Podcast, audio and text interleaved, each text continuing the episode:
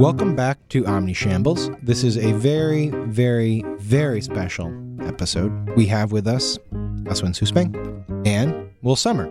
To hear. Say hi, guys. Uh, can, can you do that name, pronouncing my name correctly? Asawin Yes. Susbang. Subsang. Susbang. Uh, It's whatever. So we are recording after a weekend in which two major stories happened. The first was a revelation from BuzzFeed News that Donald Trump encouraged his longtime lawyer Michael Cohen to lie on his behalf about the Trump Moscow Tower deal. It turns out, perhaps, that that story may not be as was presented to us because the special counsel's office has said the story contains inaccuracies. That's fair, right? right. And the thing that I think got the special counsel deeply involved in this to the point where they made the unprecedented move of putting out an on the record dispute towards a news story is because the BuzzFeed s- story, what made it extra juicy wasn't just that, oh, sources say that Donald Trump directed Michael Cohen to lie to Congress, Right. which is one thing. That is one huge element to the story. But the thing that I think got Mueller's team involved in the way that it did on Friday night is that the story also read, it, it seemed to suggest at the very least that uh, Mueller and his team had documents, text messages, emails, even, I think, to back up that uh, Trump had did this Okay. uh, with Michael. So that that's the first story. And then the second story is uh, involves high school kids from a Catholic school in Kentucky, Covington High School, that appeared at first glance to surround a Native American elder, Vietnam veteran, playing a drum and taunting him.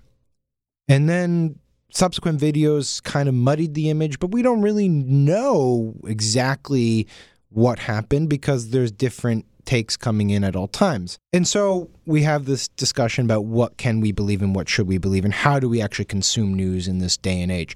So let's start with BuzzFeed first. Mhm. Okay? I would contend and I would like you to talk about this when that one of the reasons we are struggling to figure out how much validity is in this report is precisely because the people who the report is about are untrustworthy themselves. We are dealing with known fabricators.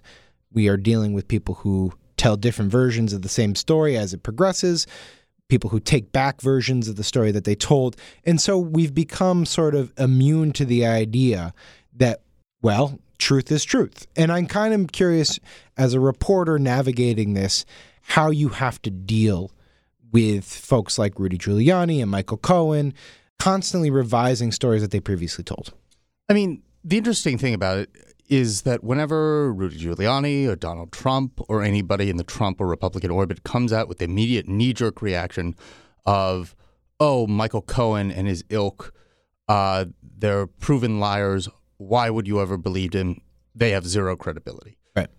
The weird thing is that if you were to take that on its face and in good faith for a moment, they're obviously correct, especially when you talk to uh, when you talk about a guy like Michael Cohen. The problem is the people saying that about Michael Cohen don't exactly have a leg to Well, they're like known themselves. liars too, right? Right, right. It, it, it's a it's a pack of liars calling a completely different, Yeah. uh, um, um, independently interested pack of liars Mm-hmm. another pack of liars, and then we go back and forth and back and forth, and caught in the middle. In part, is federal investigators, including uh, Robert Mueller and the Special Counsel's office, who obviously are not keen to make their findings open until significantly further down the line when the report. Right. So you have one pe- So- you have one institution who you can sort of feel like you can trust, which is the maybe. special counsel's office, but they never talk. And so then you have to sort of pick and choose what kind of information you want to take in and process and say this is true. Right. And also to see the immense glee and joviality coming out of not just the president, but all of his cronies when uh, Mueller spokesman Peter Carr put out that statement, blast out to various members of the media on Friday night, celebrating uh, the special counsel's office as supposedly vindicating Trump Yeah. and all the people The- who the hollered for 24 hours. Right. It, it, it was it was staggering to behold after um, to hear the president basically repeatedly say, "Yes, believe the witch hunter. He's good now." Well, here, let's play audio one because this is sort of gets to the point that I'm inelegantly trying to present. categorically, I can tell you, his counsel to Michael Cohen throughout that entire period was tell the truth. We thought he was telling the truth. I still believe he may have been telling the truth when he co- testified before Congress. Okay.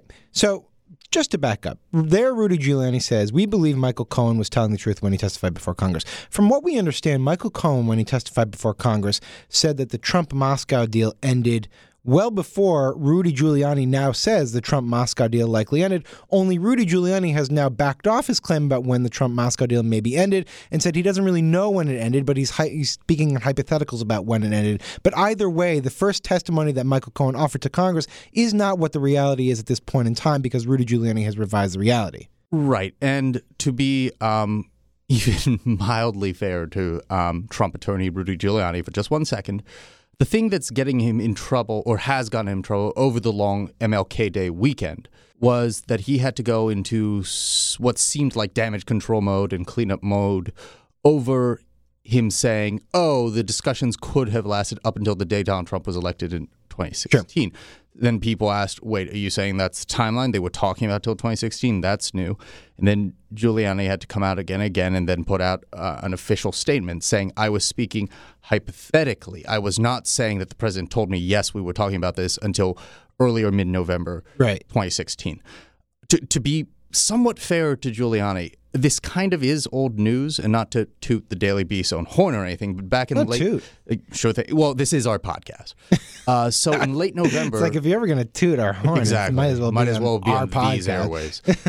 uh, in late November, we were actually talking to Giuliani, who Yeah. was talking about the um, answers that Trump's legal team, had just submitted, the written answers, Right. to the special counsel's office, and we asked him for some clarification on these answers, and he and we pressed him on it, and he very straightforward said that, in a very lawyerly way, that the answers that we submitted that pertained in part to this Trump Tower Moscow prospective deal covers up. I, think he said something defective. The inception of the deal, all the way up to the day and the night and the minute Donald Trump was elected president. The reason the written answers and the reason Trump's attorneys are saying this is because they are not ruling out, as they would spin it, that Trump had a conversation, let's say hypothetically in late October with Cohen about this and forgot about it. Sure, I'll give him the benefit of that here, except for, except for the fact that, as we've talked about, they have sort of a lengthy history of not deserving the benefit of the doubt. No, no, So- a- absolutely. Obviously, I'm not saying uh, Giuliani and his ilk are excessively deserving of the benefit of the doubt.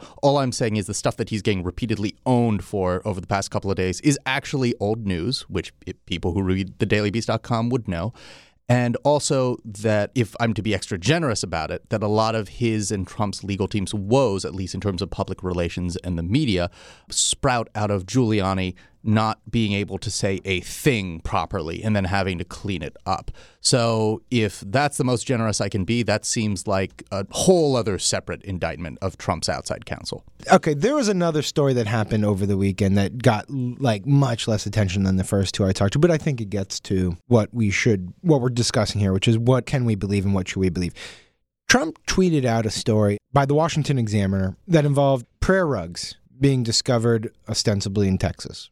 Sure. Yeah. So earlier last week, around Wednesday, the Washington Examiner ran this like really thinly sourced story alleging that Muslim prayer rugs were being found uh, in border regions in Arizona, uh, with the implication being that uh, you know Muslim terrorists are sneaking across the border. Right. And the Examiner sourcing for this was one anonymous rancher. They didn't have pictures of the prayer rugs, whatever. And going back, I mean, this is like a more than decade old kind of right wing media trope that pops up every so often as proof that we need more border security. Uh, and then, yeah, tr- Trump jumped on it and said, you know, see, there are all these So prayer what- rugs. what is what's the real story? I mean, the real story is, you know, these are probably I, I, either it's completely made up, uh, you know, by this rancher, or these are, uh, you know, mats of some kind that, you know, there was no reason to think this rancher in particular would be able to, you know, identify a Muslim prayer rug. Yeah, and it always, it always struck ISIS. Yes. it. So. colon prayer rug. Yeah, no, it always struck me as bizarre that um, in their hypothetical, someone would take a prayer rug with them across the Atlantic, sneak it up through Mexico, and then just sort of like ditch it. Like, well, that's enough of that. yeah, I'm done with it You served there. me well, prayer rug. See ya. But you know, it is what it is, and you have these stories that take root. And I think what's new and novel about the age we live in is we have a president who will give it or will amplify it on that level. Well, out of curiosity, you know, is that the craziest urban legend story you've ever covered? what what is like the first and cra- first and the craziest Gosh, I, urban legend story you've covered? I mean, I, I guess my mind immediately springs to the Whitey tape. Oh, uh, yeah, yeah. this sort of apocryphal tape of Michelle Obama, you know, t- talking about Whitey and all like this. ground zero for like the modern day or urban political urban legend. you know, I, I, you'd probably have to go back to you know the the Clinton era and you know Vince Foster and so on. Oh, right, Uh, right, but, right. but but really, I mean, uh, murdering a cat. Exactly. Yeah, yeah, I mean, it, it, I would say like you know, it, it certainly uh, you know in the Obama era that, that was a big one. People, it, it was almost like the, this video, of course, never emerged, but the idea of its existence, you know, had, had its own impact. Do people still believe that the video's out there? I think so. Yeah. I mean, you know, it, kind of some fringe right wing characters. Yeah. What, what was the meme again that she was on tape saying "kill Whitey" in her like youthful, supposedly radical day? I don't know if it was a kill Whitey. It was kind of just like talking, Yeah, talking, talking, bad about, about, it. I think Whitey. there was a Louis Farrakhan connection. I think they were hanging out with Louis Farrakhan. There was a tape on them, and she talked about how Whitey, you know, was problematic. I much rather would have that exist than the all the video of her talking about how she's great friends with George W. Bush. But that's just me. Yeah, fair enough. there was um, also another like genre of Obama smears that you know he was you know a coke addict and engaged in gay sex acts and all that stuff. It seemed like this thing really took off. Like the whole the whole uh, paranoia, urban legend, you know, smear stuff took off in the Obama era. They keep trying to make the Obama seem way cooler than they actually are. Sure, I mean exactly. I mean the the obvious examples here, you know, the the birth certificate, uh, but even beyond that, the idea, you know, that he was Obama secretly the love child of this communist uh, in Hawaii and all this stuff. And I guess it's impossible to not talk about it without mentioning Jerome Corsi, who's like still a big, well, relatively big name. Like how, you did a piece on Corsi, Yeah, how he sort of emerged from the fringes. Can you talk a little bit about his his um? Sure, as, absolutely. So Jerome Corsi is one of these uh, people who kind of doubles both as a, a wacko conspiracy theorist and, on the other hand, a very, I, I would say, effective right wing operative. Uh, and so, you know, he just recently was in Infowars. You know, he has this connection to uh, to the the Mueller investigation in terms of perhaps being a cutout between Roger Stone and Russia. He literally has a joint defense agreement with the leader of the free world right now. Right, Which exactly. is the incre- for anybody who covered Jerome Corsi in the Obama era to have him have a joint defense agreement, a JDA, with President Trump is a fascinating element of the What do you what do you think it says? Just that it's insane that someone who should be relegated to the sidelines that, of he- the that- that he has conspiracy this world like is massive like actually legal agreement with the president of the United States, and that the president of the United States himself is Donald J. Trump, who built his political rise on racist anti-Obama birtherism, and used to be basically pen pals on a first name or nickname basis with Jerome Corsi. All right, so then this brings me to the point, which is you're both journalists, and Will, let's go with you first because you basically, like, in, as a professional capacity, live in this universe. How do you sort out truth from bizarre fiction? Well, that's the the challenge of our age, right? And I I, I don't know if you necessarily tricks in the can. I mean, getting back to the situation with the Covington students uh, at the Lincoln Memorial. Yeah. I mean, this is a situation where, and I think it really says a lot about you know this murky media landscape we live in, and facts like Right. not existing, or uh, you know. So on one hand, we we see the initial video of, of you know certainly I think a lot of people saw that and felt that these students were ganging up on this guy. We've since found out that that video, uh, while being genuine, was being promoted by some shady foreign account that was very interested in stirring up division in the Right. U.S. and has since been suspended by Twitter. Uh, and then, you know, all these other videos start coming out. And it's interesting, even when we have videos, you would think that would kind of settle it, right? Uh, but, you know, there's But such almost a. the opposite. Well, exactly. I mean, at this point, I think there's maybe like a dozen kind of rival videos, and they kind of go back and forth. It's like the kids are innocent, the Well, kids let, are bad. us you know. stop and pick you up right there. Let's play audio number four so people can understand. Before you play it, let me just set it up a little bit for. I can't imagine anyone doesn't know it at this point, but basically, an encounter happened at the end of the March for Life rally in front of the Lincoln Memorial involving a group of high school kids and a Native American veteran. He says that he felt intimidated by this group that surrounded him. They have countered that, in fact, he approached them and that they had a separate beef with black Israelites. It's a big sort of mess. Let's just play the video. This is Nathan Phillip. He is the Native American veteran talking about the incident.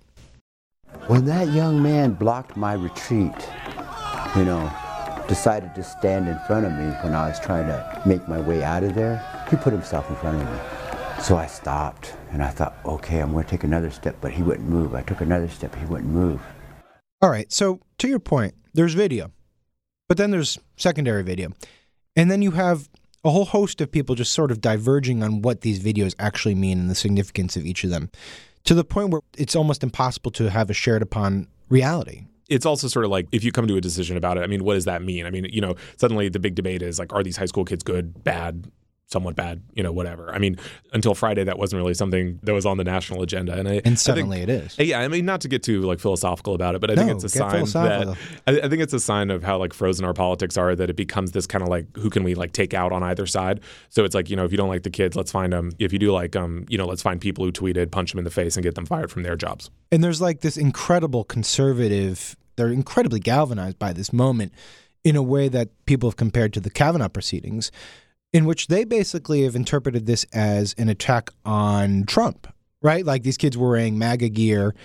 There is sort of this idea that if you're white and if you're a Trump fan, it is okay for the mainstream media to go after you, Even if you're like a tween or something. even if you're a tween or something. Will, since you cover this stuff like day in and day out, can you talk about how this is playing a little bit on uh, across right wing media, both social and news? Yeah, exactly. So you might want to check out my newsletter, Right Richter. You can go to rightrichter.com, sign up for the daily Cross Beast. promotion. Uh, yeah, so this has been gigantic on right wing news and Twitter and all that. And it has really, I think, is where this kind of backlash built or this kind of change of the narrative. So that on Friday or Saturday, you know, everything was denouncing these kids. Cut to Monday, everyone's apologizing for saying the kids are bad, you know.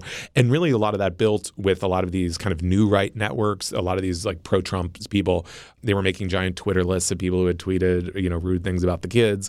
Gateway Pundit, for example, influential blog on the right. I mean, it was just like wall to wall. I'd say like 20 stories or something about the kids over the weekend. How do you feel like Twitter has changed the way we go about digesting and debating these stories? I think there's somewhat of a rush to judgment on one hand, but then on the other, like you can just get legions of people in your mentions and you know tagging your employer and stuff like that, and you go, oh yikes. What's been interesting to me is you had people make immediate opinions on this, then you had people attack the immediate opinions, and now you have sort of a backlash to the backlash in which there's a lot of liberal commentators being like, I can't believe that these journalists, most of them white and of privilege themselves, are not believing what's in front of them with their own eyes, looking at this video and being like, obviously these kids were repugnant and treated this Native American man horribly. And so there's like a backlash to the backlash to the backlash. And the president of the United States himself has gotten in on it. And why? Well, because he lives and breathes Fox News and Fox and Friends, and he saw it on. Yeah, Fox I think News, so people he- think that this is like sort of a I- crafty cultural division that Trump's trying to sow, but in reality, he's probably just watching TV and being like, "Oh man, I got to weigh in on this." Yeah, and over the weekend, I sort of made a conscious decision not to weigh in on this or Yeah. wade in or even read too much. Throughout my Twitter feed, I kept seeing people tweet snips of the video. I didn't watch more than that or even the whole thing. But I've sort of picked up sort of the tea leaves you guys have been talking about. Right. My only take on this, as someone who has been completely almost disinterested and just detached from it, is a lot of the right wing backlash to the oh my god, we got to protect these Covington kids at all costs. It's like, look, I'm very sympathetic to the notion of if they're just kids, you got to give them the benefit of the doubt. Don't immediately latch on to knee jerk, immediate five second news cycle media nor partisan narratives or whatever.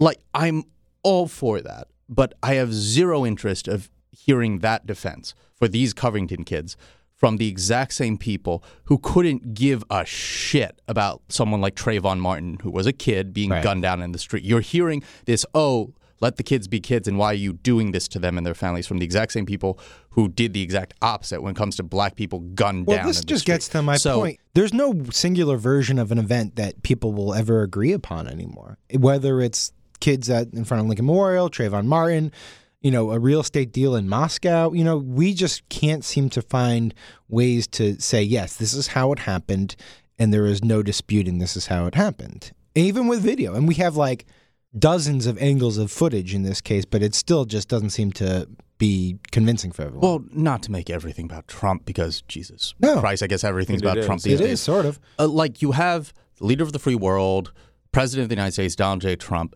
who you will show him a video of something happening that nobody with half a functioning brain and pair of eyes and ears, or even less than that, would dispute as what happened. And he'll look you straight in the eyes, millions upon millions of American people, and say, no. Play audio number two of Vice President Mike Pence because I want to take a step back here. I think what it what it says more about is the obsession of many in the national media to attack this president for any reason, for any allegation, for any report uh, in the media. So he's talking about BuzzFeed there, right? But I think one of the reasons that people can take different positions on video and stories and stuff is there's been a concerted effort to delegitimize the press, led by Trump and obviously Pence, and that unfortunately, when the press does have a fuck up, and it, we do, like it happens all the time. It's not unique to this era. Right. There's fuck ups in Watergate reporting. There was major fuck ups in the lead up to the Iraq War.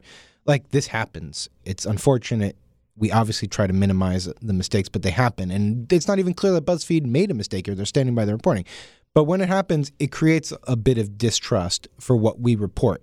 And that in turn allows people like Trump and Pence to say, don't believe what your eyes have seen. What is it like on the right when you're looking around at like the QAnon community and Gateway Pundit and stuff? Like, do they just basically say everything that you see in the media is bullshit? Yeah, that's exactly right. What was noticeable to me about the Covington thing was that people took that and they said, you know, this is further proof that you can't trust anything the media says, for, Right. example. So, I mean, you know, what we're seeing now is the result of decades of conservative attacks on the media. That are actually becoming Now they're bearing root, fruit. bearing- Yeah, yeah. If you're like a candidate, a politician, a campaign, how do you go about dealing with this? And one thing I forgot about this, but back in 2008, when Obama was dealing with stuff like the Whitey tape, they launched a website called fightthesmears.com. Do you remember this? Well, it's kind of like correct the record, right? Yeah, Hillary yeah, Clinton. they- yeah. And like the gist was, and I'm going to read an entry about how they thought it would work. By putting their own website out there front and center and then getting everyone to link to it, starting with all the media covering the launch of the site, the result will be to drive fightthesmears.com towards the top of a Google search on, say, quote, Obama is Muslim or Michelle Obama Whitey. Ideally, if enough of the pro Obama networks link to Fight the Smears, it'll drive the site that peddle in the rumor mongering, which are now the first results on said searches, off the top of the results list.